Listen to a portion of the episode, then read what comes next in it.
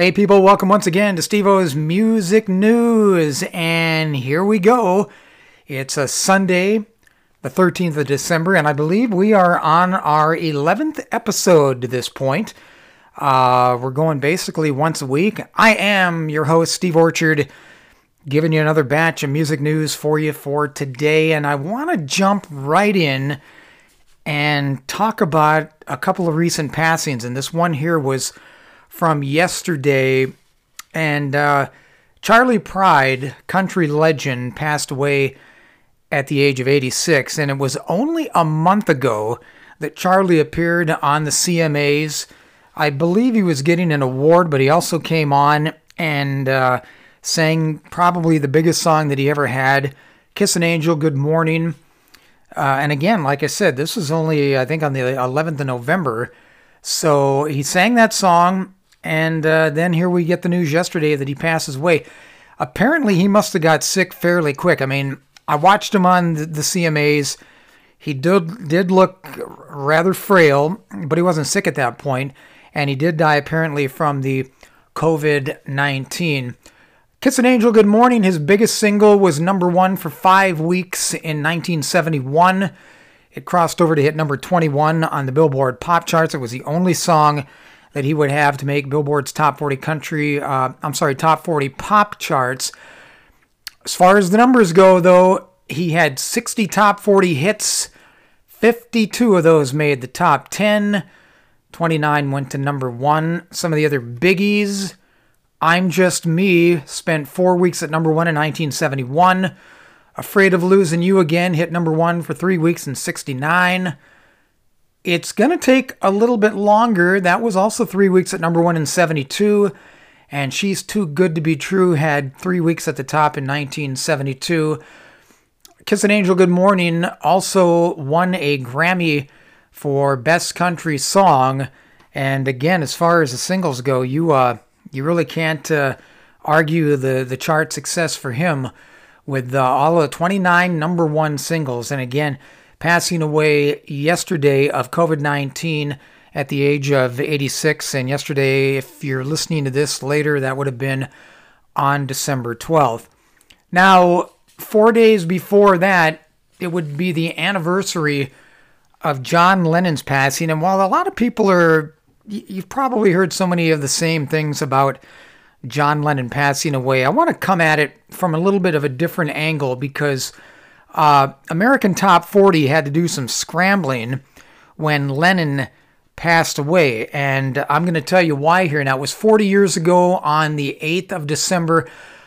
A lot of us were watching the Monday Night Football game between the Patriots and the Dolphins when Howard Cosell gave the shocking news to the USA you can actually look that up and find out exactly how Howard did it. You can go right over to YouTube. But what else is interesting about this? Five to six days later on American Top 40, Casey Kasem gave one of his greatest tributes ever on many of the show's affiliates. It happened at right before Casey played his song Just Like Starting Over, which was at number four on that week's chart. Now, his heartwarming tribute climaxed one of the most hectic days in the history of AT40's then parent company, Watermark. On the day after Lennon was murdered, so that would have been Tuesday, December 9th, Watermark knew that changes had to be made in the show that had already been recorded and sent out to affiliates. Uh, the original vinyl records of that December 13th, 1980 show included a feature in hour one about posthumous top 40 hits. In hour four, there was a very upbeat intro and outro by Casey to Starting Over. I mean, after all, when the show was being originally taped, John Lennon was still alive. Fortunately, the two segments that needed to be changed were on opposite sides of the same vinyl record, so a new emergency replacement record was quickly made. The posthumous top 40 hits feature was edited out on side one, including the tease. And then on the other side, Casey's upbeat intro and outro were replaced by the tribute. Then the emergency replacement disc was overnighted to all of the affiliate stations. Not all of them got it. There was one station in Cleveland that wound up playing the original version of the show. What was interesting too, almost forgotten in all of the rush was the fact that Lady by Kenny Rogers was number one for its fifth of six weeks. So for me, personally, Lennon's top five songs. Number nine, Dream, came out in 75. That actually peaked at number nine. Uh, that's my favorite Lennon song. Woman came off of the uh, Double Fantasy album. That would be my second. Just like Starting Over, the song that we're talking about, that went to number one. Uh, I'm going to tell you a little more about that. Mind Games from 73 is uh, my fourth favorite. And then later on, a posthumous single called Nobody Told Me, which uh, reached number five in 84. That would be my fifth song. All of this going on, Lennon had made a comeback. It had been like five years since he had uh, put an album out. That would have been the rock and roll album, a covers album back in 1975. Double Fantasy would spend eight weeks at number one, sell three million copies, and win the Grammy for the album of the year. And as I mentioned, it came out, uh, what did I say, five years? Well, you know what? Let me correct myself. It was almost six years after that covers album called Rock and Roll came out. And again, uh, boy, it's hard to believe that is uh, 40 years ago, uh, just uh, the past Monday, December 8th. All right, so who remembers the band called Firefall? Well, they are back in a somewhat truncated form, but I tell you what, they're back with at least three of the original members in that band. That would include guitarist and founder Jock Bartley. Mark Andes, the bass player, he was actually in Spirit and Jo Jo Gunn. And then uh, he was with Firefall through most of the hit making years. Ended up going on to play bass with Heart he's uh, he's been back in the band again, and a keyboardist by the name of David Muse. They are all together. They have a new album coming out on the 21st called Comet. Okay, so right away people are saying, wait a minute, what about Rick Roberts? What about the original singer? There is no Rick Roberts, but in fact, there is no Larry Burnett. That was another one of the uh, members, but Rick uh, Roberts was the original singer, and some people are like, well, wait a minute, wait a minute, what's going on here? Well, they have a good answer about it. On their Facebook page, there have been people that have been asking about Rick Roberts, and they said his health is not the greatest. He is not in the band. He can't sing or perform up to his own standards. So, other than three to four shows that he's done, he actually did some shows with uh, Larry Burnett. But other than that, um, he's pretty much retired. They say it is what it is, but many reviewers and interviewers are saying that this new record, Comet, really stands up and sounds like the best Firefall albums of the 70s. Uh, they want you to give it a shot. They do miss Rick. They do miss Larry. I'm thinking if he was fine, they'd welcome him to the show. In fact, they say they honor him at every show they play, but those guys aren't really up to performing these days. All right, so a little bit of backstory on Firefall. The first album that came out in 1976 reached number 28, sold a million copies, 67 weeks on Billboard's album charts, and it featured three singles. Livin' Ain't Livin' came out first. If I'm not mistaken, it got to like number 42. They followed that with their biggest single ever, You Are the Woman, got to number 9. And then uh, in the spring of 1977, they had a single called Cinderella, which uh, was a song that didn't break the top 30, but it was around number 32, number 33. That one I didn't write the uh, numbers down. I think it was right about 32. Uh, later in the year in 77, Lunacy came out. That was a gold album. Uh, the debut album went platinum, so then they took a little bit of a dip. That album, Luna Lunacy, featured their number 11 single, Just Remember I Love You. And then in late 78, their Elan album came out. That returned them to their platinum selling ways. It got to number 27, featured the number 11 single called Strange Way, and a second single that just missed the top 40 called Goodbye, I Love You. Always reminded me a little bit of Just Remember I Love You. I got to see them at California State Fair in 1980. They were working their Undertow album at the time. That album didn't go gold, didn't even go platinum. Did feature a single called Headed for a Fall, which got to about number 35, and then they had three additional charting albums after that, but their, uh, their commercial days were pretty much behind them. Comet is coming out on December 21st. This is the first album that they have done since 1998 when they had an album called Messenger. They think that it is kind of reminiscent of their 1976 self titled debut, and they're aware of their legacy status that came from their 70s hits. And with three original members remaining, they have crafted a new record that they say is one half legacy, one half brand new renditions of Firefall with, well, some tastes of Americana, rock, pop, and country to go with that. Frontman Jock Bartley told American Songwriter, quote, I knew going in that about half of the record really needed to sound kind of like the 70s Firefall, because of course, if every song sounded like 70s Firefall, you know, people would be saying, ah, they haven't evolved at all. They sound just like they used to. But you know what? You're going to have naysayers no matter what you do. Accounting for the country style on Comet is a younger collaboration with Nashville celebrated songwriter Gary Burr. And uh, closing up the Firefall story is a remake of the Spirit song from 1970 called Nature's Way. The Firefall remake features Timothy B. Schmit of the Eagles and John McFee of the Doobie Brothers.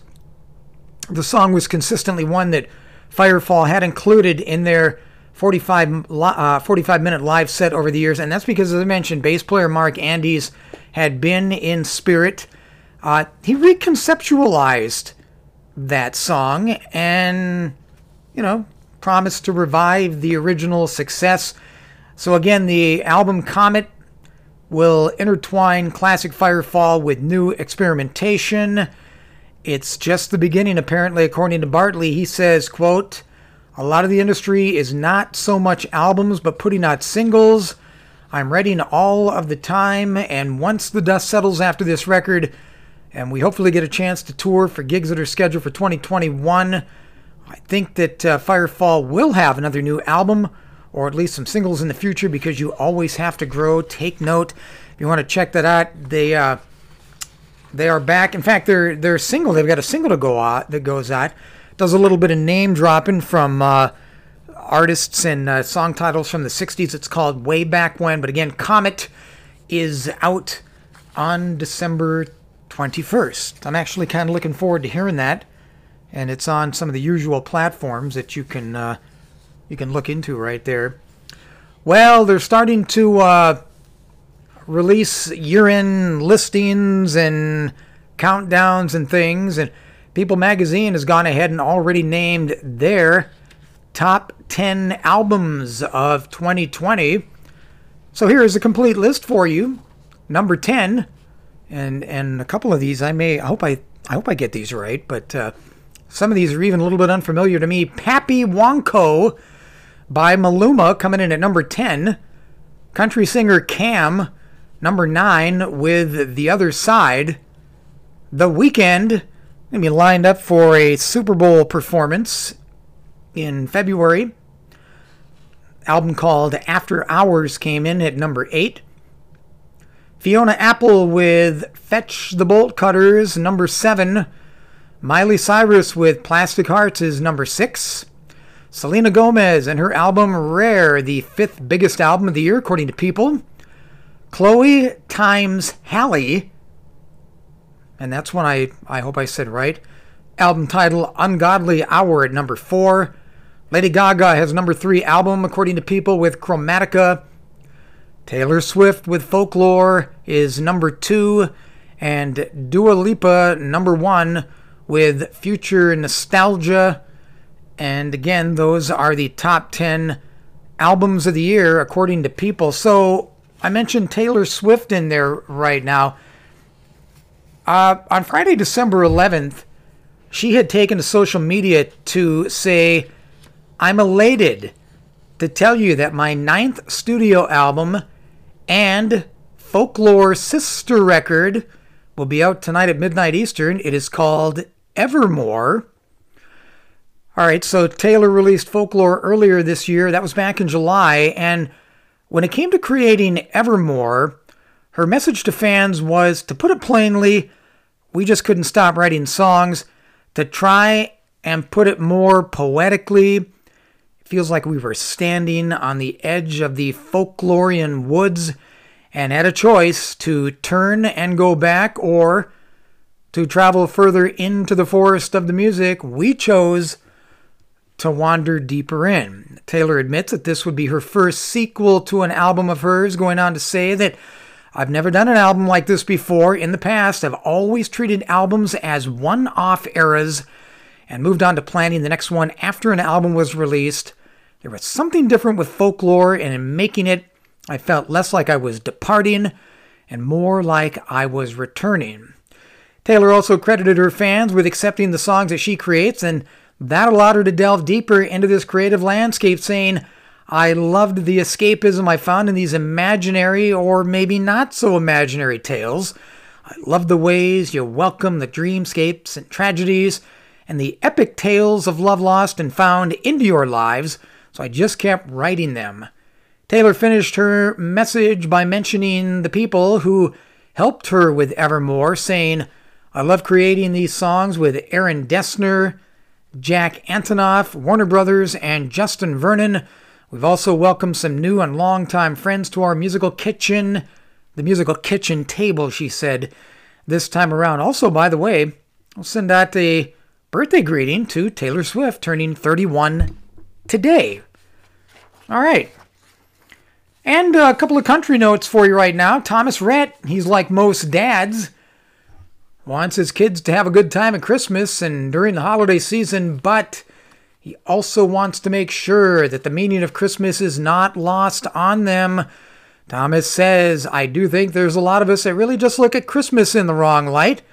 And so, yeah, we definitely want to get them what they want and get their gifts and talk about Santa Claus and all of that kind of mess. But I really, from a young age, would love to try to ingrain in their heads, like, what Christmas is truly all about. He adds that we say that, but then all we really think about is the gift giving. You know, I know a lot of families that don't even do gifts anymore, and literally they go out and they like serve on Christmas Day. In theory, that sounds super cool. I'd hope that we can, as a family, get to a point where that is what Christmas is to our family rather than all of that other stuff. Also, Dierks Bentley, if you're a fan, he just released the video for his new single called Gone. He did that uh, just a few days ago on Thursday. It's kind of funny. The clip features performances, commercial parodies, and scenes inspired by some of his favorite shows, including The Office, MacGyver, Game of Thrones, and even Full House. He told people it's just something that always ends poorly for me in this video. I definitely had a lot more fun making it than it looks, though. Uh, I believe you can get a back screen look. Or I see back screen, backstage kind of look. There is a uh, official music video out there for that, and I'm guessing that all you need to do is uh, run a search of uh, Google or YouTube, and you'll you'll be good to go on that. So again, that video for Gone uh, just came out there on Thursday. I think that was the seventh day of December. All right, so as I get ready to wrap things up for this episode today, uh, something in history to tell you about. This day, December 13th, 1970, there was a song called Raindrops Keep Falling on My Head that hit number one on the adult contemporary charts. It would stay there for seven weeks it was just getting warmed up. Raindrops became the first number one pop single of the 1970s. It stayed at the top for four weeks. It became the number four song of 1970, and it won the Oscar for Top Movie Song. It was writ- it was uh, recorded by B.J. Thomas, who did not want to record it. Now, there's a story that's gone around for a long time. It wasn't really that he didn't want to record it. He had been suffering from laryngitis and was under strict orders to not use his voice at all for a couple of weeks.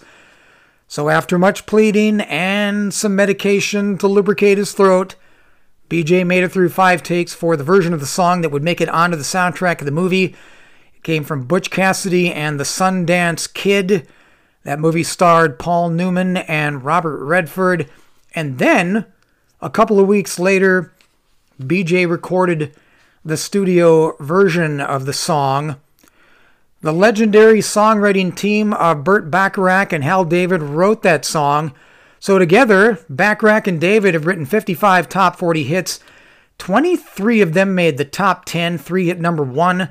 The other two chart toppers for the David Bacharach team were Close to You by the Carpenters and This Guy's In Love with You by Herb Alpert. Meanwhile, BJ Thomas had over two dozen pop and adult contemporary hits, with a second number one in 1975 called Hey, Won't You Play Another Somebody Done Somebody Wrong song, which has the distinction of the number one song with the longest title ever. And also, one more note to add about BJ Thomas. He also went on to have a long line of country hits, several number ones and those happened in the 80s. So, yeah, a little bit of music history for you today. That happened again this date, December 13th, in 1970. All right, and just like that, it looks like we are at the end of another edition of Steve O's Music News. Uh, next week, looking forward to bringing back a friend of mine. We had him on. Uh, it might have been the second episode we did. Jerry Ham. We're getting to the end of the year, which means we have reissues, and especially for Christmas and the buying season, we have reissues and new titles to talk about. Some that will stretch into 2021. Jerry is always, uh, I always like to say, he's got his finger on the pulse of the. Uh, of the uh, rock and roll world. He's a rocker. He's got everything down. Uh, anything that's coming out as far as reissues and things like that go, he'll uh, talk about that. He'll be able to give you some additional uh, titles and gift giving ideas right before we uh, get into Christmas. Or if not, these are things that you can maybe, hey, use that Christmas bonus that you got. And uh, so, again, uh, that'll be on, uh, I believe, episode 12. We're going to do that next weekend sometime. Again, today being the 13th day, as I shuffle my papers here, the 13th day of December for uh, episode number 11. Hey, don't forget, you can catch me on Frog Country 1015 Monday through Friday, generally 2 p.m. to 7 p.m. Uh, country format. And also, don't forget about Steve O's Forgotten 45s, Monday, Wednesday, and Friday, 7:45 a.m. on WHTO Radio 106.7 The Mountain. We are always streaming WHTOradio.com and also WJNRradio.com. If you're out of the country, you may find that you're going to have a hard time streaming those, but here in the United States, you will be able to do that. So there you go. Once again, wrapping things up. Steve O's Music News. We'll catch you again next week. Thanks again for your support. Thanks again for listening. I'll catch you again next week right here on Steve O's Music News.